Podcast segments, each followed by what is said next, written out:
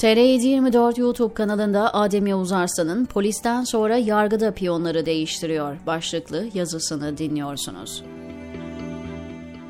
Türkiye gündemi yine yargıya endeksli. Bir yanda Anayasa Mahkemesi'nin kararına rağmen tahliye edilmeyen tipli milletvekili Can Atalay'ın durumu, öbür yanda MİT'in yargıyla ilgili hazırladığı çürüme raporu. Her iki olayın alt başlıklarını ve yargı merkezli diğer konuları masaya yatırdığımızda tüm yolların saraya çıktığını görebiliyoruz. Özellikle de MİT'in yargıya dönük çalışması.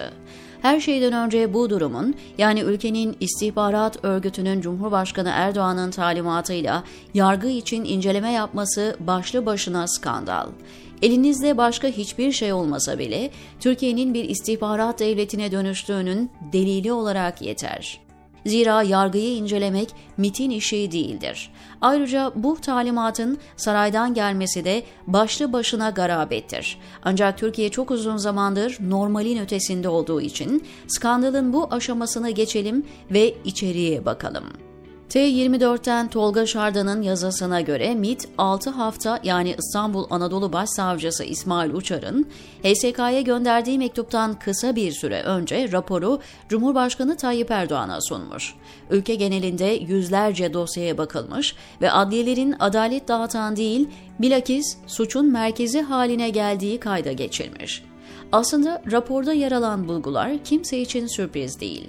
Çünkü yargının bu halde olduğunu sağır sultanlar bile duydu. Peki ama biz ne yaşıyoruz? Önce İsmail Uçar bir mektup yazdı, sonra suçlanan hakimlerin karşı suçlamaları geldi, şimdi de MİT sahaya indi. Herkesin aklında emniyetten sonra yargıda da büyük operasyonlar mı geliyor sorusu var. Hatta bazı iyi niyetli yorumcular temiz eller operasyonu tanımlamaları yapmaya başladı. Yargı çevrelerinde neler olduğuna ve dahası neler olacağına dair analizime geçmeden önce şöyle yüksek sesle bir günaydın diyelim.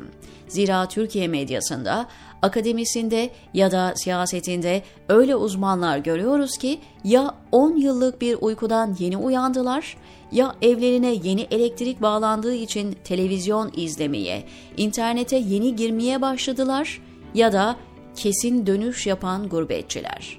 Sanki İçişleri Bakanı Ali Yerlikaya ya da Adalet Bakanı Yılmaz Tunç bu kirli mafyatik düzenin piyonu değilmiş, araştırılsın talimatı veren Erdoğan her türlü illegalitenin müsebbibi değilmiş gibi davranıyorlar. Bu aşamada aslında şu tespiti de not düşmekte fayda var. Erdoğan ve A K P'li kurmaylar, bürokratlar siyasal İslamcı saplantılarını bir kenara bırakıp beyaz Türkleri, seküler elitleri memnun edecek İki laf etse C H P seçmenini peşine takar götürür.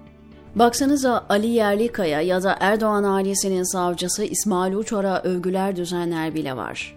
Erdoğan, İslamcı ajandasını biraz esnetip bu elitist kesime iki jest yapsa, emin olun hepsi sıkı reisçi olacaklar.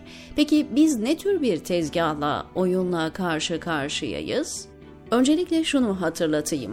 Erdoğan için yol arkadaşı yok, kullanışlı aptallar vardır. Siyasi amaçlarına göre piyonlarını seçer, onları suça ortak eder, işi bittiğinde de yeni piyonlarla devam etmek için eskileri atar. Aslında şu anda yaşadığımız durum tam da bu. Emniyet ayağındaki işi Süleyman Soylu ve M H P tandanslı ekibe yıkıyorlar. Sanki Soylu o atamaları, operasyonları, hukuksuzlukları kendi iradesiyle yaptı. Erdoğan'ın o dönemdeki çıkarları bunu gerektiriyordu. Şimdi Soylu günah keçesi yapıldı ve Erdoğan ellerini yıkayıp çıkmaya çalışıyor. Yargıda yaşanan da benzeri bir süreç. Her şeyden önce İstanbul Anadolu Başsavcısı İsmail Uçar kendi iradesiyle yolsuzluk ihbarı yapacak biri değil. Kaldı ki kendisi Erdoğan ailesinin savcısı. on yedi Aralık iki bin on üç Büyük Yolsuzluk ve Rüşvet Operasyonu sonrası Erdoğan adına hukuk katliamlarına girişen birisi İsmail Uçar. Ödülünü de hayalini bile kuramayacağı bir makama gelerek aldı. Tabii cebi ve hesabı da şişti. Öte yandan şunu da yakinen biliyoruz ki Erdoğan'a rağmen hareket eden bir siyasetçi veya bürokrat ya da havuz medyası çalışanı en basit tabirle tokadı yer. Kaldı ki Ankara kulisleri bırakın tokadı, yere yatırılıp kafasına basılan kabine üyesini bile duymuştu. Yani Uçar'ın çıkışı saray adına yapılmış bir hamleydi. Nasıl ki dönemin MİT Başkanı Hakan Fidan ve Genelkurmay Başkanı Hulusi Akar on beş Temmuz'da rollerini oynadılar ve ödüllerini aldılar, İsmail Uçar da aynı rotayı izliyor. Peki Erdoğan'ın oyun planı ne? Aslında durum çok açık. Erdoğan yeniden bir dizayn yapıyor. Emniyette ve yargıda pis işlerini yaptırdığı kadrolarla değişikliğe gidiyor. Emniyette ve yargıda pis işlerini yaptırdığı kadrolarda değişikliğe gidiyor. Çünkü boynuz kulağa geçti ve önlerini açtığı polisler, hakimler ve savcılar büyük çalmaya başladılar. Öyle ki FETÖ borsasında kan bile döküldü. Dolayısıyla Erdoğan'ın amacı temiz eller falan değil. Birincisi her zaman yaptığı gibi kendini temize çıkarma işini yapıyor. İkincisi de düzeni bozulan yağma sistemine format atıyor. Böylece saraya rağmen çalan, yağmalayan veya çöken kişilere ayar veriliyor. Onlara gerçek patron hatırlatılacak. Bir de her şeye rağmen saraya tam biat etmeyen bürokratlar var. Nadiren de olsa iktidara rağmen kararlar verebiliyorlar.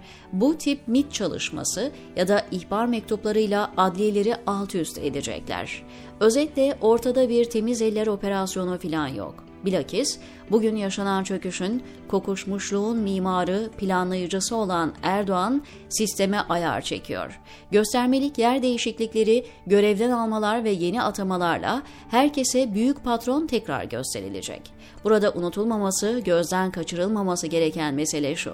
Bugün gelinen nokta, yani büyük çöküş, adliyeleri esir alan cübbeli mafya tesadüfen oluşmadı. Erdoğan rejimi tarafından iradi olarak oluşturuldu.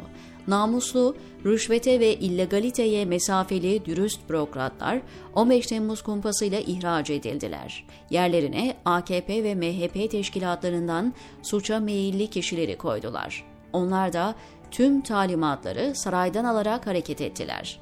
MİT, yeni Türkiye'nin merkezi haline getirildi. Erdoğan kritik görevlere getirdiği bürokratları suça ortak ederek güçlü bir tek adam rejimi kurdu. Ancak kurdukları mafyatik yapı Erdoğan rejimi için bile taşınamaz hale gelince bugün şahit olduğumuz mizansenler yapılıyor. Boşuna heveslenmeyin, Erdoğan rejiminden hukuka bağlı bir sistem çıkmaz diyor Adem Yavuz Arslan T R yedi yirmi dört'teki köşesinde.